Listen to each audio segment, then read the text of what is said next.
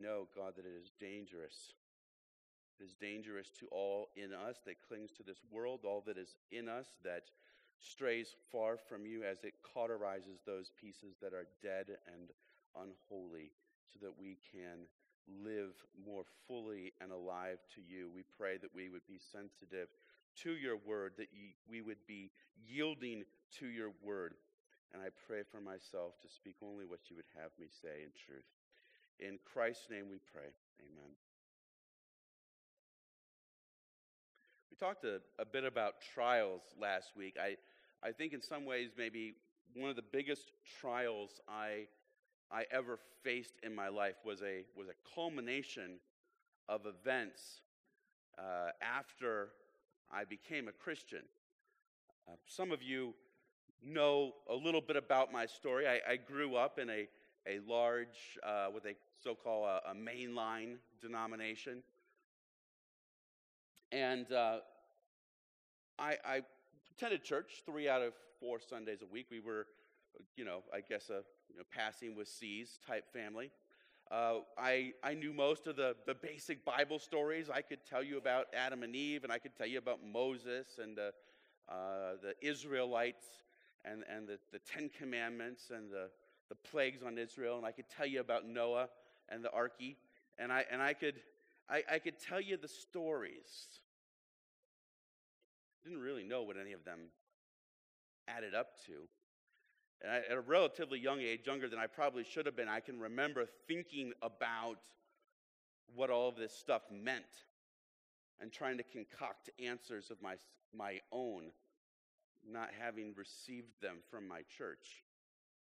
Um, at different points and different times, I thought maybe, maybe all of the world's religions uh, essentially taught the same thing. I, I, was 12 or 13. I didn't know what the other religions the world taught, so I was really just making this stuff up.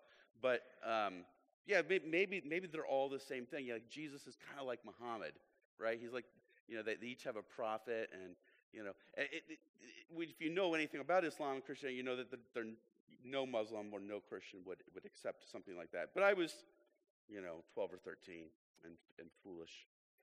Um, I, I, became a Christian later. I became a Christian when I was about 15. Um, and I actually had to leave my church to become a Christian in a way. I got invited to participate in a, in a, a parachurch ministry called Young Life. And I'll make the story short. As I was working through Young Life, a, a, a speaker told us that he, he tried to put the message of the Bible, the, the good news that is the gospel, in, in context. He put it in order. He, he, he put a framework around the stories so that I understood how the stories fit together and what they all meant. And, and, and showed me that I was a sinner, which I believed because I, I knew enough about Christianity. I, I immediately believed that was true. I, yeah, definitely I'm a, I'm a sinner. And, and, okay, I see what you're saying in Scripture. Uh, you know, sinners go to hell. You know, that, that's kind of the equation. The wages of sin is death, and all are sinners. Um, and I was convicted by that. I, I, knew that. I just absolutely knew that was true. I, I, was absolutely convinced that that was true. But that was, that's kind of a scary thought. If we're all sinners and, and all sinners go to hell, wow, that puts me in a really bad place. And he said there was nothing you can do about that. And I was convicted that that was probably true as well. Um, and he continued to share and while there's nothing that we can do about it, of course, there's something that Jesus Christ has done about it. God has done something in Jesus Christ. So that when we were yet sinners, God demonstrated his love for us in that Christ died for us. So that by placing our faith and trust in Jesus Christ and his work on the cross as a substitution for the penalty that we rightly deserve, that we can be rescued. Now, this set in motion some, some things um, which were for my good, but not all of them I'm, I, am proud of. I, I wish things could have been different, but they are my story. They are the way that God was chastising me, the way that God, that God was disciplining me to make me like his son. But one of the difficulties I faced right away is, um, you know, church is supposed to be the place where you learn about Jesus Christ and God. And, and I, I had never heard this good news in 15 and a half years at my church. And I was a little furious. I was a little upset. And that was my only experience with a church, so I thought that's what all churches were like, and so I just hated churches.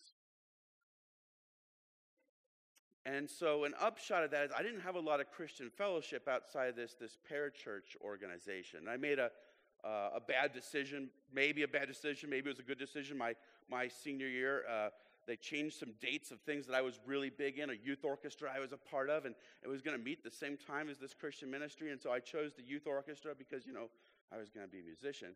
Um, and uh, I wasn't, but, um, but I was pretty good back in the day. Uh,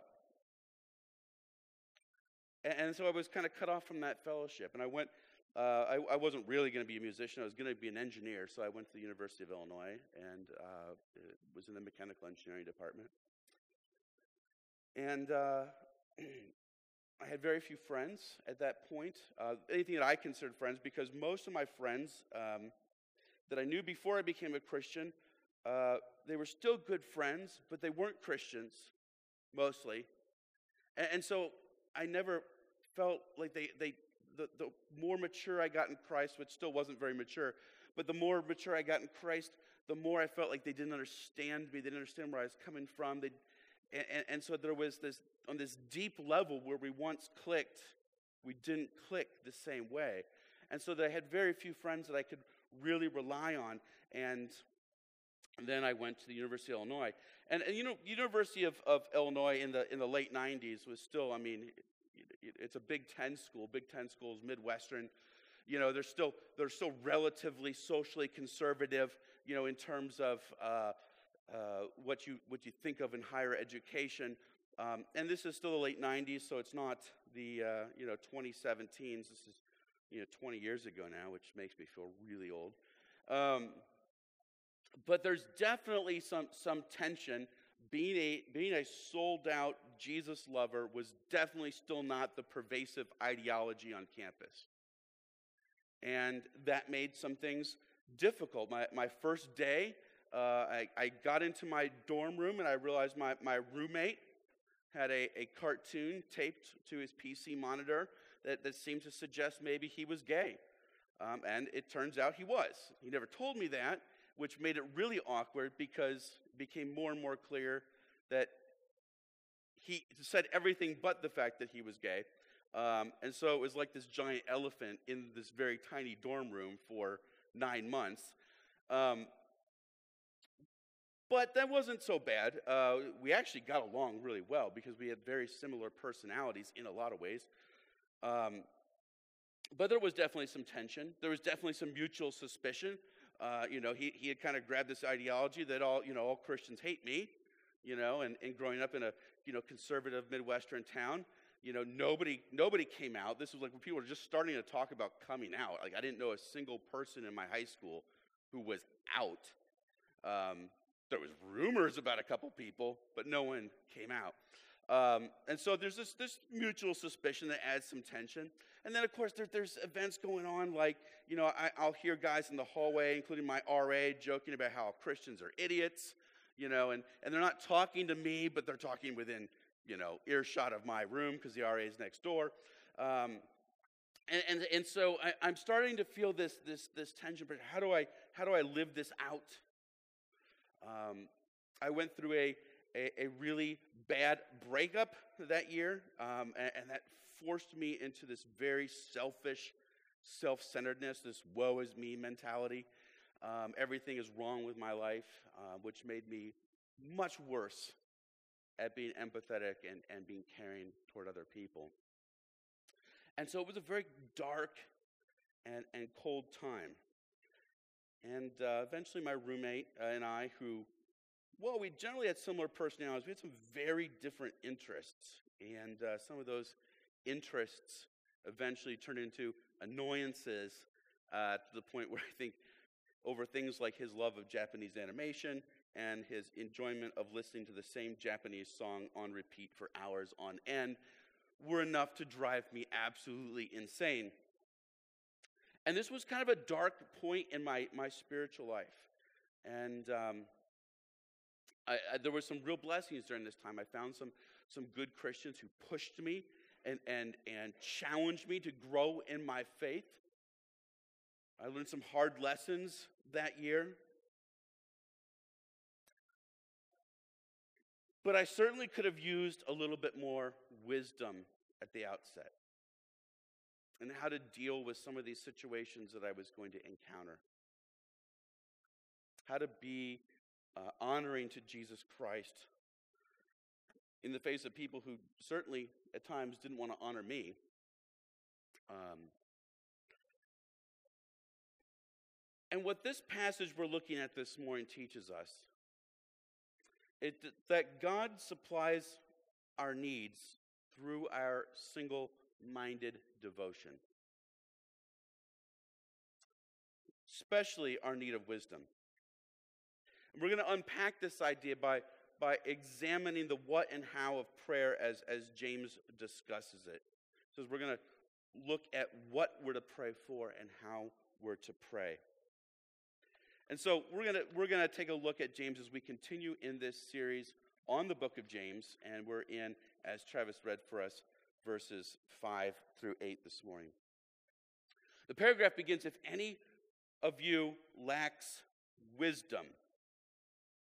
And we can immediately see that James is developing this idea from lack. Last week we, we, we talked about verses 1 through 4, and uh, James has talked about um, th- this idea that life's challenges are crafted to make you more like Christ.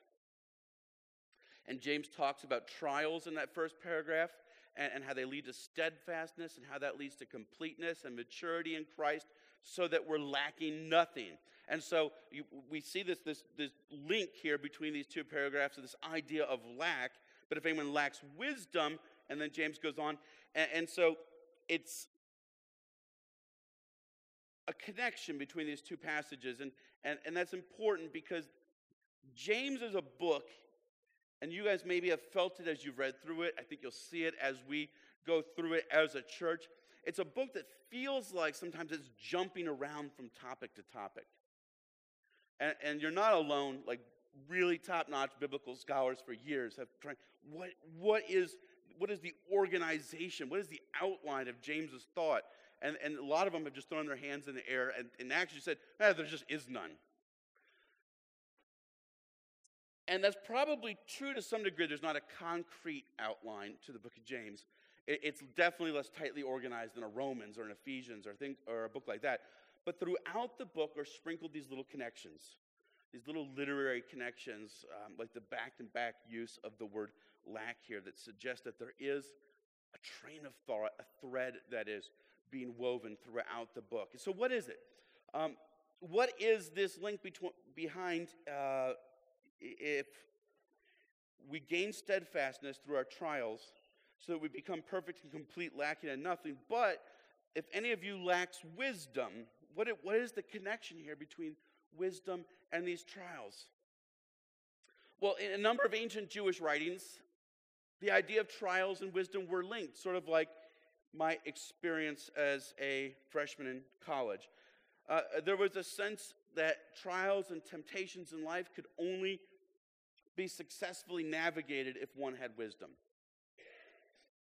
So, James' Jewish Christian readers, that's who he's writing to, were probably generally familiar with this way of thinking about trials. And so, when James says, Consider it all joy, my brothers. Consider it pure joy when you face trials, because these trials will make you mature and lacking nothing and being like your Savior, Jesus Christ. A faithful believer reading this might say, Yeah, James, but what if the one thing I lack is wisdom?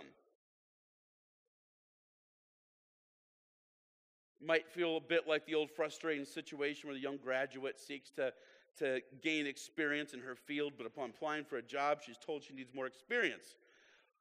Or like standing there trying to light a fire without a match. If you only had fire, you would have the fire you need to light the fire. But lacking fire, there can be no fire. And you can imagine why this was so hard for the caveman. But James doesn't leave his readers so hopeless. So there, there, there's actually a mild but to start the passage, and a lot of versions don't add that in. They leave it untranslated because it's a Greek has like a heavy but and like a light but. And sometimes it's just more fluid to, to leave it out. Uh, but I think here it would be helpful if we put in, but if you lack wisdom. It's like James was acknowledging this, this problem. Okay, so if, what if the thing that you lack, guys, is the wisdom you need to undergo those trials? No problem, James says. You'll be complete, lacking nothing. But if any of you let, lack wisdom, let him ask God, who gives generously to all without reproach, and it will be given to him. So that's, that's our starting point. That's the what we pray for. James is saying that to endure these trials, the thing that we, we need to pray for is wisdom. That's our, that's our what. Ask God for wisdom. And the reason we need to pray for wisdom is because we want to endure the trials and we want to endure the temptations and become like our Lord Jesus Christ. And the, and the good news is that God has wisdom and he's quite able and quite ready to dish it out. James uses two words to describe God's giving nature, and this is important. There's a, that are key to understanding the rest of this passage. Says, God gives generously to all without reproach. He uses generously and without reproach. That's how God gives. God gives generously and without reproach. And, and as I started looking into this, and I, and I first looked at the passage, I realized I don't have a real good sense of what reproach is outside of, you know, we use it like in this one stock phrase, if you're above reproach. I know, I know what that means, but, but when you start throwing reproach in other contexts, it just sounds weird because we don't talk that way.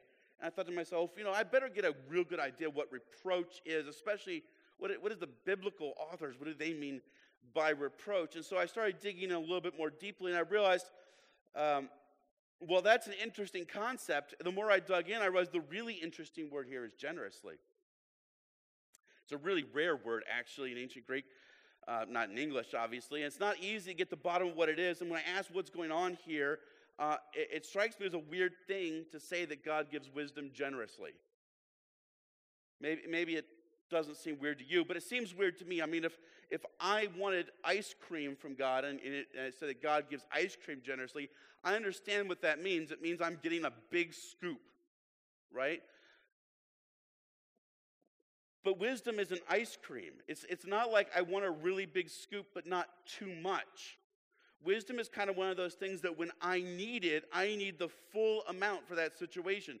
There's no bigger scoop left while you leave some in the, the tub of the freezer. I need, if I need wisdom, I need the tub of wisdom. So, what, what does it mean that God gives wisdom generously?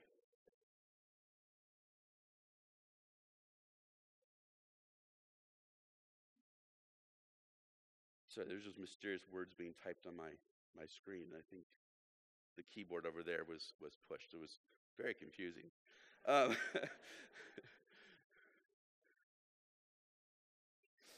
Now I lost my place. Um, I, I need the whole tub, though. I don't need a bigger scoop. So, what, what is it that we're, we're, we're dealing with here? Well, the roots of the word actually point to simplicity and sincerity. And you can kind of see how that idea might merge into purity and then maybe generosity. But the emphasis is much more likely to be on the, the single mindedness of the action. When God gives, and this goes beyond wisdom, I think we can say this for anything. When God gives anything, He gives with a sort of single minded commitment to the act. It's unreserved, it's unmitigated, there's no looking back and there's no second guessing. He doesn't half heartedly give, he gives with a fervent intent. The word doesn't point to the amount of the gift generously, it points to the commitment to the gift, the absolute and pure commitment. In Numbers 23 19, the typically false prophet Balaam is compelled to prophesy about Israel's God Yahweh. And he says, God is not a man that he should lie, or a son of man that he should change his mind? Has he said, and will he not do it? Or has he spoken, and will he not fulfill it? That is God's character when he purposes to give. Now let's come back to that reproach word. Reproach is, is basically speaking or thinking ill of someone, it's criticism or fault. Peter Davids, a, a biblical scholar, uh, notes that in the Old Testament, reproach is the basic posture between man and God, between sinful man and God, I should specify. Because those who are apart from God and do not know him find fault with his ways, they find fault with his nature, they find fault with his character. They reject his laws, they reject his principles, they reject his plan. And so, in response, God finds fault with them. There is a status quo of reproach. Have you ever asked for something? Or let me phrase that differently. Have you ever not asked for something that you needed? Because you were afraid of the response you'd get. Maybe it was some new application at work that the boss or your coworkers assumed you knew how to use, and you were a little timid to admit that you had no idea how to use it, and so you resisted asking for help with it. Or as simple as you went to take a test and you forgot the pencil. And you don't want to be that one guy who has to ask the instructor for a pencil and look like a fool. You desperately needed some help, but you were concerned you'd fall under your coworkers or your bosses or your instructors' reproach. But not so with God. Not with the children of God, at least, who desperately need his wisdom. Our Heavenly Father loves his children so dearly that he will not find fault with you or criticize you for asking for wisdom or asking for anything that you truly need. He, he won't look at you as, as, man, I can't believe you have that lack of wisdom. I cannot believe you're so foolish. God loves for his children to acknowledge their need before him. As, as any good father loves his children to acknowledge him, our Father in heaven loves for us to acknowledge him. And, and so sometimes maybe we fear to go before God, maybe because we feel the weight of our weakness or feel the weight of our sinfulness. But we shouldn't. Not if we're followers of Jesus Christ. Because if we're followers of Jesus Christ, God beckons his people in and he gives them all they need. So, what trials are you enduring? What, what trials come up? And we're, we're tempted to go to God in the big trials, right?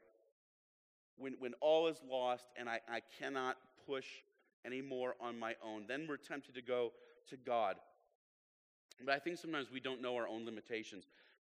That's why it's really in all life's troubles that we should enter with a posture that says, I'm going to God. I'm seeking wisdom needed to endure no matter how difficult it gets, and I'm going to rely on Him for this strength. And James says that God will supply it without finding fault, without holding us in reproach, and with a single minded intensity designed to bring us to be like Him. That's what James says we are praying for. That's the what of our prayers. But there's a but. James has a, a big but for us in verse 6. And that concerns how we pray. So we looked at what we pray for. Now we need to look at how, James, should we pray. And, and, and really simply on the surface, we should pray with faith and we should not pray with doubt. So there's sort of a, a positive how we pray with faith and a negative how we pray without doubt. And James here is echoing his master. In, in, Matthew chapter 22, as, as Jesus' early ministry was coming to a close, he made a final trip to Jerusalem and passing by a fig tree that didn't have fruit on it, Jesus cursed the tree. It withers up, it dies. And his disciples are marveling at this. It's sort of a, a living parable for his followers about the necessity of our lives bearing fruit, and that a life that doesn't really bear fruit for the gospel, for Jesus' sake, is really no life at all. But his disciples are in awe of the fact that the fig tree withered. That's, that's what they're focused on. Maybe missed the point a little bit. And so they're asking Jesus how this is done, and Jesus explains Truly I say to you, if you have faith and do not doubt, you will not only do what has been done to the fig tree, but even if you say to this mountain, Be taken up and thrown into the sea, it will happen. And whatever you ask in prayer, you will receive if you have faith. You can hear a very strong echo between Jesus and James here. Let's focus on the positive side of this, of this how right away. Um, let's talk about this faith aspect of it. Because it's an amazing statement by Jesus, and it's an amazing statement by James. If we pray, if we ask God for something in faith, it's ours. I know I brought it up last week, but it's relevant again this week, so I have to bring it up again. And no, I'm not talking about the base, baseball and the Chicago Cubs. Um, darn it, I did it again. Um, no, I'm talking about these false prophets, these prosperity preachers, these men and women who, who tell you that if you believe, if you have faith, God will give it to you. I mean, isn't that what Jesus said? Isn't that what James said? No, don't go doubting now. You've got to believe it. But if you have faith, if you believe it enough, you will receive. You will receive healing. If you have faith and you don't doubt, you will have financial blessing. If you have faith and you don't doubt, you will be relieved of your poverty. If you have faith and you don't doubt, you will be freed from any and every difficult situation in this life. I could go on and on. I'm not going to name names. If you're really, if you're really clueless, I, check out Shai Linne's track "False Teachers." You just got to replace the S with a dollar sign. Uh, he spits out a nice chain of names. If you're curious. As a young Christian myself, uh, when I was 15, 16, somewhere in there, I, I, didn't have any idea about this, this gospel of prosperity. But I, I took a look at one of these passages. I was in a Bible study, and I came to a natural, logical conclusion. I'm, I'm, not sure how the conversation got started or, or who got it started, but here we were in the Bible study, me and a friend of mine, and we concluded that, wow, if we had enough faith, we could fly. And we, we were convinced by this, right? We, I mean, and, and there really was like a, a simple faith in that, that, you know, the problem here was with me, that if I had enough faith, I could fly, right? And that's what God's saying, you know? And so, I just need more faith. That would be awesome. Well, we had a, a, a Bible study leader who was, had a little bit of wisdom, and she quickly put an end to that. Um, she said, You know, why would God want you to fly? And, and to which I really had no answer. And, and so um, at that point, I kind of thought she was being a little bit of a Debbie Downer, to be honest with you. Like, because we were pretty jazzed about flying, and, and our metaphorical Zeppelin had just been burst. Um, but I think she was onto something, and, and that she could have fleshed it out a little bit more. I mean, that's exactly how the TBN types uh, reason, though, right? It's, it might sound ridiculous to you, but that's how I understood the passage at the time. And and in my young Christian soul, I didn't want to doubt God. If, if, if God said that, then it must be true, and I'm going to believe that it's true.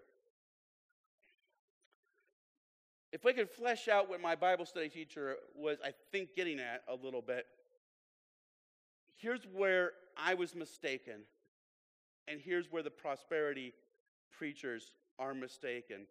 And even if you don't follow these false prophets, let me suggest my guess is that you have, on occasion, fallen into the trap of thinking that God will bless you in certain ways if you can muster the faith. This is really a pervasive evil that has crept into the American subconscious, not even just the church. You know, you can, you can almost find this on Oprah. You know, you can find this in the talk shows. And so you might not have bought into the hard, fast, full on prosperity gospel, but my guess is from time to time, because it's so deeply steeped in American culture, you have fallen a little bit victim to this way of thinking I have. So listen closely. Faith is the key, faith is an important concept, but faith must have an object. You must have faith in God, but it must be the God of the Bible. It cannot be a God of your own imagining. It's got to be a real God. Now, that it might seem obvious to you, but just, just be patient with me. Bear with me here. The real God has things that please him and things that he has purposed to come about. Does it make any sense to have faith that God will let someone be murdered. Like you just really want somebody dead, and so you believe hard enough that God will make sure that person gets murdered. That's, I mean, that's a wicked thought, but it doesn't make any sense. Does it make sense to have faith, faith in that God will help you steal from a family member? That if you really just, if you really believe hard enough, God will help you to make that happen. Of course not. That, that is absurd, right? Because God doesn't take delight in murder, God doesn't take delight in stealing. Faith in a God that would allow that is actually non faith, it's disbelief in the real God. Do you see? If, if, see, if, if, if God wants you to be sick, and, and He might have some good reasons for you to be sick, then to have faith that He will make you well isn't faith, it's disbelief, it's unbelief. You are an unbeliever. See, that part, that faith part, it, it's not it's not an intense hope. I think that's somehow sometimes how we look at faith is a, an intense burning hope. Faith is not an intense burning hope. We, we talk about this a lot here, but faith is, is a two part thing. It's an intellectual conviction about who God is, and it's a relational commitment to follow Jesus Christ, God with us. Faith is belief and it's trust. And so, if God is telling you to go this way, if you're believing very hard about going the other way, you're not believing in God. God is not under some sort of genie magic to change his entire disposition to go along with what you think is a good idea because you have an inspired hope. That's not who God is. God does not change himself for us. So when you place faith in God, you are actually, if, if you are really placing faith in God, you are surrendering your ideas and your thoughts and your purposes to God's. That's trust. And so it's actually a contradiction. It's, it, it is impossible to place your faith in God for something that God hates. It is impossible for you to place your faith in God for something God does not want.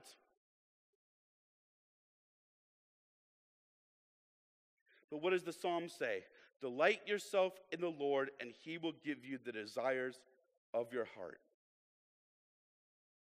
You catch that? You get what you want when what you want above all else is God.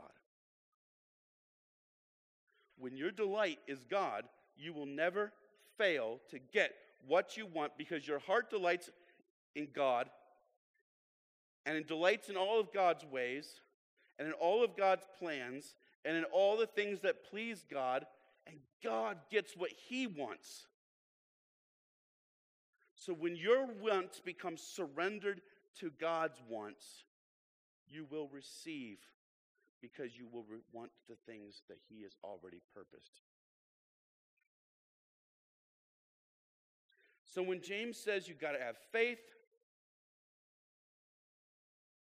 he doesn't mean that you have to have a really intense hope or even a stubborn conviction.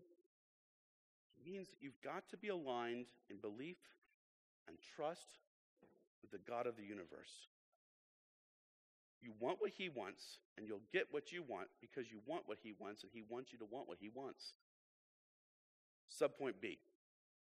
The how of praying. Subpoint A of the how to pray is, is you have to have faith. Subpoint B, don't doubt. Which seems like the corollary. You know, it seems like a really fairly obvious flip side, right? On one hand, if you're supposed to believe, obviously, on the other hand, you would not want to doubt.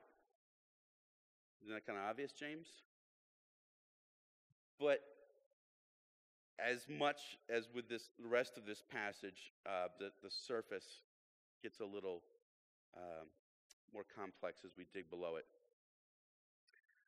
But let him ask in faith, James says, with no doubting, for the one who doubts is like a wave of the sea that is driven and tossed by the wind. For that person must not suppose that he will receive anything from the Lord. He is a double minded man, unstable in all his ways. The word doubt's not the one I would have expected for doubt. When I think about doubt, I think about Thomas, the disciple of Jesus, one of the twelve, who uh, John records doubted. When he heard that Jesus rose from the dead, he doubted until he saw Jesus with his own eyes. The word there is actually unbeliever. Thomas did not believe until he saw Jesus for himself, and then he believed. But that's not the word here. The word, the word here is typically one that's used for judgment, even discernment. But then that kind of morphs a little bit into the category of criticism. And, and the idea here behind this, this doubting is the person whose conscience is conflicted between trusting God and rejecting God. And, and, so you can see how that, that, that plays into the rest of the verse. For the one who is conflicted, maybe a good translation would be who wavers, is like a wave of the sea that is driven and tossed by the wind. For that person must not suppose he will receive anything from the Lord. He's a double minded man, unstable in all his ways. And there's really the, the emphasis for James about how we pray. The, the person of, of faith does not waver in his or her conviction. I'm not saying they never have any doubt, but again, the word isn't quite doubt. It's not saying you can never have doubts about God. But, but through the, the difficulties and through the storms of life, you, you don't waver. You, you plot a true course. You can, the, the, the picture here of, of the waves, I, I, I, love it. And if you can imagine yourself being, being tossed, maybe, maybe as a, if you could imagine yourself a poor swimmer and, and being tossed in the Lake Erie on one of those, those choppy days where the, the wind and the waves, they go one way and then they go the other. And, and there really isn't any getting back to shore. It's just being pushed along and being at the mercy of everything around you. That is the kind of unstable in all his ways that, that James is talking about. You have no course, you have no direction, You can imagine a person in that situation, maybe turning their head and looking squarely at the lighthouse and, and saying, I have a direction, I have a course, that is where I'm going. And they sound very sure of themselves, and they sound very confident in themselves, and they seem very responsible among all the other people who are bobbing around in the waves looking every which direction. But the reality is that they're still bobbing in the waves going every which direction. Whether they have their eyes fixed on a point or not, they are unstable. And so the one who wants to receive wisdom must not waver. James uses these further qualifications. That kind of man is double minded, unstable in all his ways. Do, do, you see, like James had said in the paragraph we talked about last week, that he is making us to be like him. He wants our character to be like the character of Jesus, like the character of God Himself. And God's character is single minded devotion to His people. And so a double minded devotion to God is not a match. And so, if we approach God with sort of double minded devotion, sort of a, a, a, one foot pursuing Jesus and another foot pursuing the things of this world, well, then we will be swallowed by the seas. We will be swallowed by the waves. I, I think of,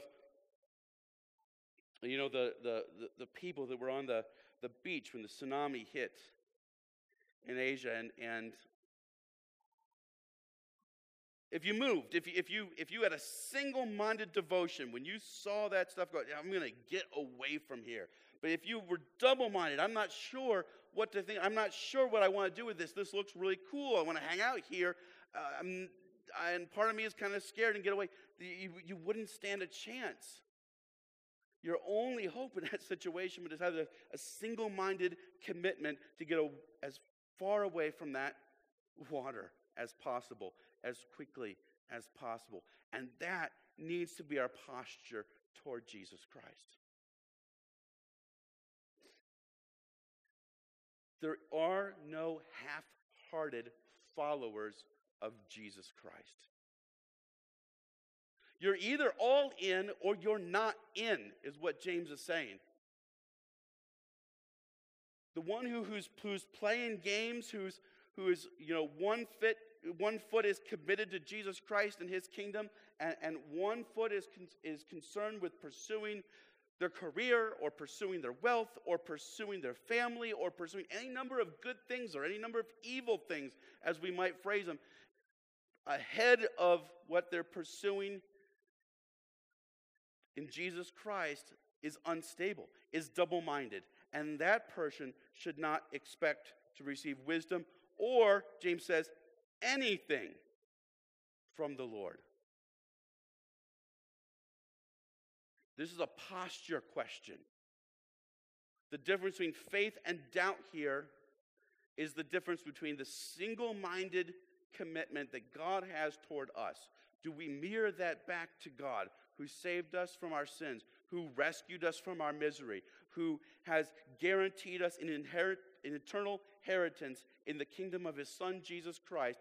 Are we all in on that or are we wavering? Are we sometimes in and we're sometimes out? Sometimes that feels like the thing I want to be all about, but other times, you know, Monday comes, Tuesday comes, and the drudgery of the world, that seems more important in the moment. Or is your highest and greatest thought your greatest pursuit and your greatest passion, Jesus Christ.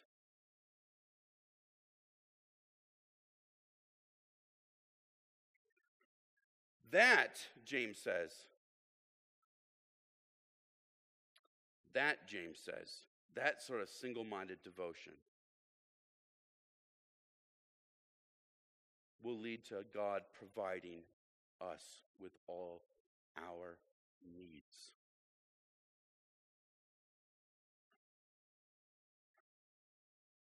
there's no promise. In fact, I would argue from other passages there's a, a, a distinct warning to those outside of a single minded passion to Jesus Christ about what happens when trials and difficulties and hardships come. Funny, the same trials and tribulations and difficulties of this life can be used by God two different ways. On one hand, they can be used to chasten us and sharpen us and make us more like Jesus Christ. And at the same time, those same trials and tribulations, when not attended to by faith, can harden us and drive us further away from the gospel of his Son. But James says to us that God supplies our needs through our single minded devotion.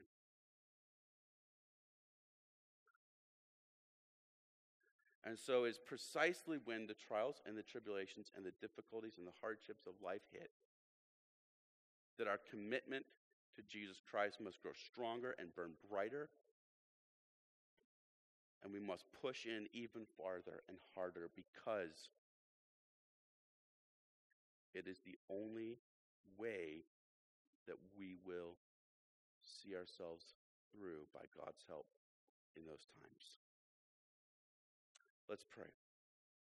Father, we are thankful that you are a good Father, that you give good gifts to your children. You see our needs and you give us all of our needs. You ensure that we have what we need to serve you, to live for you, and to glorify you. If only we will pursue you with single minded devotion. God, may we not be the man that, that Jesus, our Savior, warns us about that whoever puts his hand to the plow and then looks back is unfit for the kingdom of heaven. May we not be so double minded, but may we plow straight rows.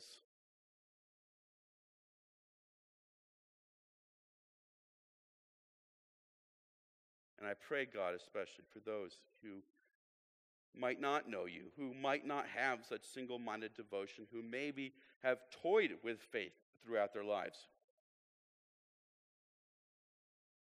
Or perhaps they don't even pretend to be double minded, but their single minded devotion lies elsewhere. God, I pray that you would grab those hearts of stone and replace them with hearts of flesh beating for you and for your love and your kingdom and your glory. It's in Christ's name we pray. Amen. This morning we're going to uh, celebrate the, the ordinance of, of baptism. We believe in, in two ordinances at, at Gateway Downtown baptism and communion. Baptism is the entrance rite into the Christian faith, and uh, communion is really our continual celebration feast uh, our continual celebration rite for those who are in the Christian faith. Uh, we believe that Jesus commanded us to baptize disciples. And we see that that was the unanimous practice throughout the early church. And so we likewise uh, baptize disciples. This morning, um, we have the, the pleasure of having Jameson uh, Lowry uh, to be baptized as a disciple of Jesus Christ. Uh, Jameson and Allison are up for membership in the church today, and uh, it is fitting for the people of God uh, to have performed the entrance rite into the Christian faith. And so um, we are baptizing Jameson as a, a demonstration that he has been crucified with Christ and risen to new life in Christ. And so, Jameson, if you want to come up here.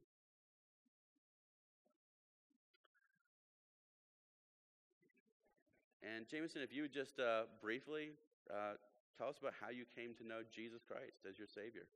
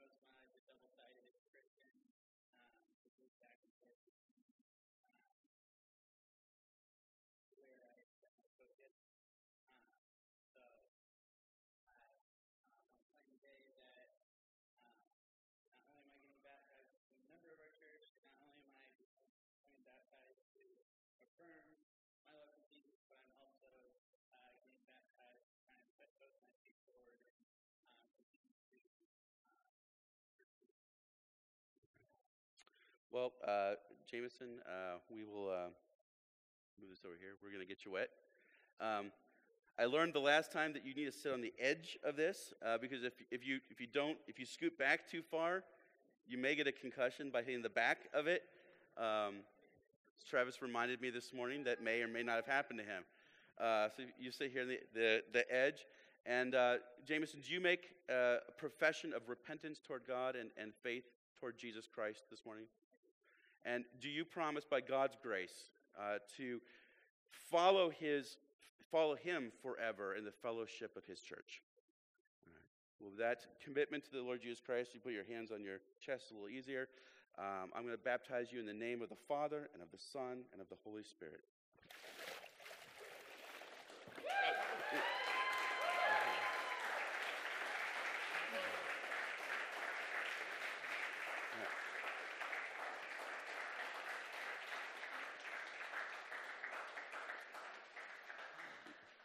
Let's pray for, for Jameson. Father God, uh, we thank you for Jameson's faith and his love and his desire to pursue you single mindedly. We pray that you would give him the strength and the wisdom to endure each trial and temptation that does come his way, that he might stand up under it and come out looking more and more like his Savior. It's in his name that we pray. Amen. Amen.